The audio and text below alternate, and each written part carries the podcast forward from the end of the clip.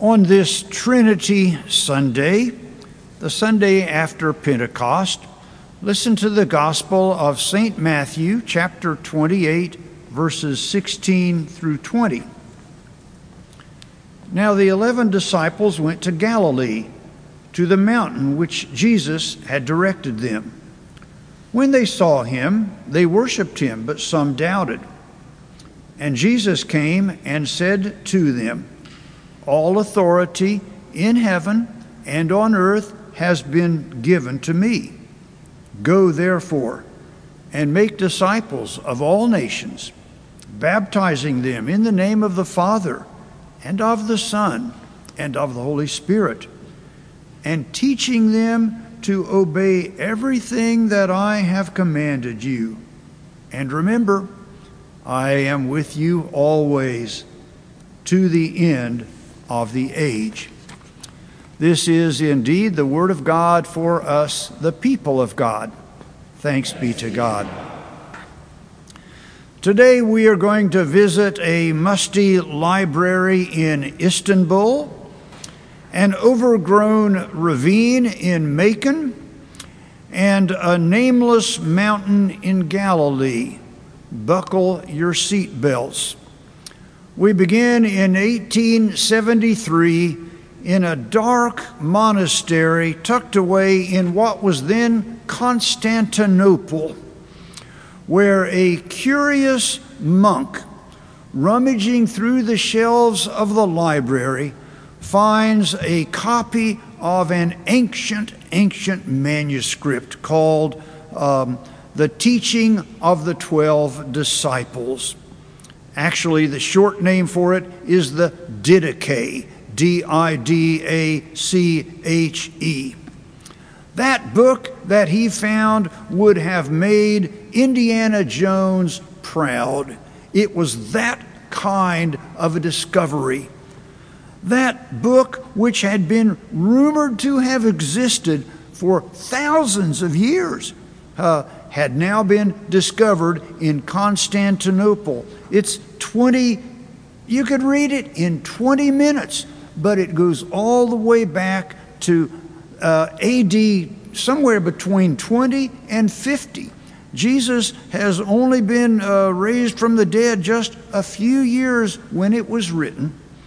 This little book, which told the church how to organize itself Here's how we have communion. Here's how we baptize. Here's how we pray. What an amazing discovery. Uh, purportedly, uh, words of Jesus given to the 12 disciples to organize the life of the church. Oh, such an amazing, amazing discovery. You can buy it on eBay for $1.44, or you can get uh, another copies of it with commentaries for 9 or $10. You can get the book today. You ask yourself, how is a book like that lost for almost 1800 years? I mean, what idiot lost that book? It would be akin to some of us saying, I don't have the Declaration of Independence anymore or the Gettysburg Address. Well, you may not be fascinated by that question, but I am, and I'll get back with you on that later in this sermon. But go with me uh, for just a few minutes now to that ravine I was talking about um, in Macon. It is um, enclosed by West and East Buford Street, just down uh, the way from Ingleside Village Pizza. And if you've driven down there, which I did again just before coming to this session today, you will see this overgrown park. Actually, it's not a park, it's just an, an overgrown creek on a very hilly spot. It is so overgrown that I think David Livingstone himself would not have dared to hack his way through the kudzu, the smilax, uh, the trash trees, the Virginia creeper, the English ivy. It is a scary looking place. But Also, on that place, if you drive around slowly, sooner or later, you're going to find a small flock of sheep and one billy goat. And those little critters are having a very happy day, even as I preach, because they are munching their way through that park. Hang in there with me for a while. I'm going to come back to that park a little bit later on in this sermon. Now, go with me to that mountain in Galilee. We don't know the name of the mountain, but Jesus is on that mountain with the 11 disciples after the resurrection. And he has these last words for his dear, dear friends. Uh, you know what you call somebody's uh, last address, uh, somebody's last uh, words. It's, there's a name for that kind of a speech. It's called a valedictory, which is the fancy name I've given this sermon. Uh, some of us have been to uh, valedictory speeches before. We remember them as being dreadful and far too long. Uh, except, of course, if you who are listening were some of those who gave one of those speeches. Then I'm sure it was, uh, it was stunning because you were the valedictorian who gave the valedictory. But please take note of something very different about Jesus' valedictory. Uh, some of this is about what he said and what he did not say. The first major difference is Jesus' valedictory is four sentences long. Don't we wish the valedictory speeches we suffered through were only four sentences? And in those four sentences, Jesus essentially told the church what he wanted them to do baptize in the name of Father, Son, and Holy Spirit, uh, teach everything I've commanded you, and make disciples of people. And what is also interesting to me is that I believe Jesus, when he said those words, probably successfully resisted the last temptation, which was to say a whole bunch more. Because he knew these 11 disciples, he knew what they were capable of, he knew what they were capable of messing up. And he might have liked to have said not four sentences, but four chapters, not four chapters, but four books, not four books, but 40 books. But he stops with four sentences and trusts them to take it from there. Go baptize in the name of Father, Son, and Holy Spirit. He doesn't talk about how much water. He doesn't talk about whether you're to baptize babies or adults. He doesn't talk about whether you're supposed to teach them before you baptize or after, or who can do the baptize. Just go baptize. Figure it out for yourselves, guys. Uh, go make of all disciples. He doesn't define for them who a disciple is. He doesn't say to them, you need to have Sunday school first. We've got to have training union. We've got to have sword drill. He doesn't talk about any of that stuff. Go make disciples. Figure it out. I've lost my spot here. B- baptize, make disciples, and teach everything um, that I have uh, uh, commanded you to teach. Uh, again, Jesus doesn't say, oh, do that at 11 o'clock church.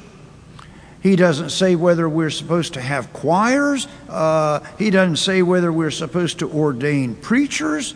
Um, in fact, he doesn't even mention the word church. Baptize, teach, and make disciples. What he is saying to the disciples is be nimble. Situations change. We've got to be flexible.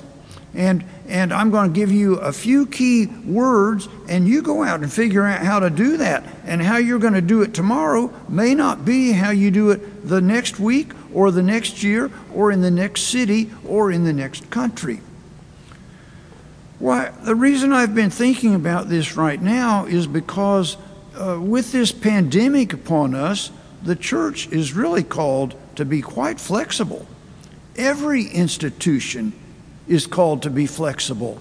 What are we doing? What's the most important thing we can do? How should we do it? Oh, we can't gather crowds today. How are we supposed to make disciples? We can't sing in public. How are we supposed to do this? Um, and, and the church that is flexible and nimble and creative is going to figure out in the coming days and weeks and months how we teach and baptize and make disciples in new ways. And those institutions that cannot figure out, uh, who are so rigid, who are so stuck to their old ways, are going to be in big trouble. So I'm convinced that the church, in its best years, has always had that flexibility and that nimbleness uh, about it. One of the only uh, bright spots of the last few weeks um, has been the um, launch successfully of uh, our two American astronauts on SpaceX. What has been so exciting about that is that SpaceX is a private company, and SpaceX had to compete against NASA and Boeing, two very highly successful but rigid uh, companies or corporations or government entities. And why SpaceX succeeded so well is that where our government was buying parts for $100 a piece, SpaceX went on eBay and found you could get the same parts for two or three dollars a piece. And one particular example that just blows my mind is the time during the engineering when SpaceX needed a particular kind of a, of a tank um, for one of their booster rockets. And they couldn't quite figure out where that was going to come from. That evening, one of their engineers got in his car. As he was driving home, he looks out to the right. There in the city dump sits the kind of tank he needs. He looks at it, he can't believe his eyes. He stops the next day, buys the tank out of the city dump, takes it back, and he and the engineers uh, engineer this so that it becomes a successful part of that rocket. Well, today we have not only pandemic, but on top of that we have uh, such deep uh, sorrow over the racial situation in our country.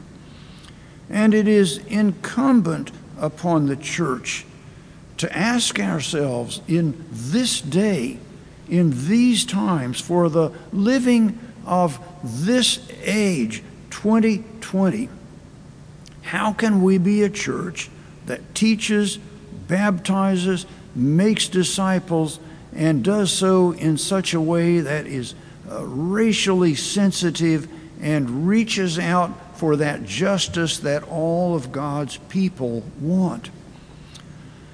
This is a, a, a fertile time for our church, a fertile time for every church as we hear in just four sentences this valedictory of Jesus.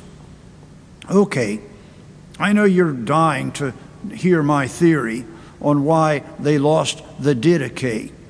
Well, here it is. The Didache served them well, probably for about 20 years, and then somebody said, you know, we ought to add chapter 13 on the church finance committee. And then a few years after that, somebody said, let's add chapters 14, 15, and 16 on whether we ought to have carpet in the sanctuary or not. And then before long, somebody said, let's go back and look at chapter 1 again. I think we need a comma where there's that semicolon. And by the way, while we're at it, let's add 17 more paragraphs as well to explain that word. And then 50 years after that, somebody said, I'm going to rewrite the whole thing and we'll call it the Revised uh, Common uh, Version, the Revised Standard Version. And before long, they just took that original little pamphlet and they stuck it back in the church closet uh, with the brooms and the dustpans. And they never found it for another 1800 years.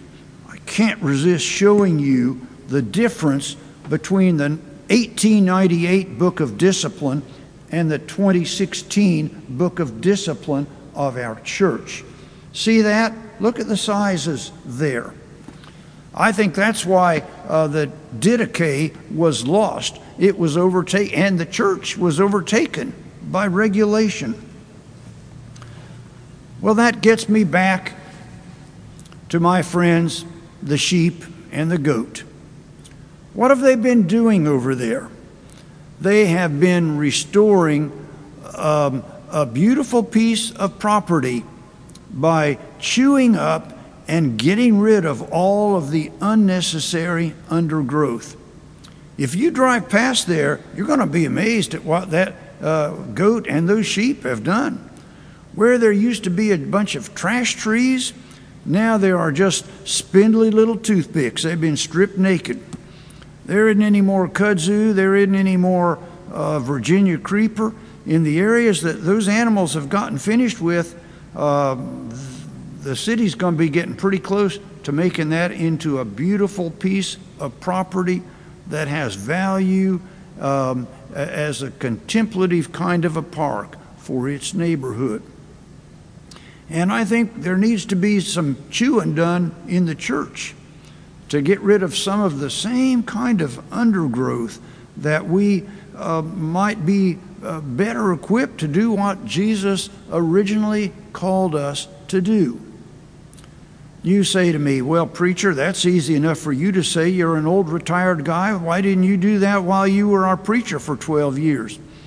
And yeah, I probably should have done a little more munching and chewing and clearing of the undergrowth. But I still think it needs to be done.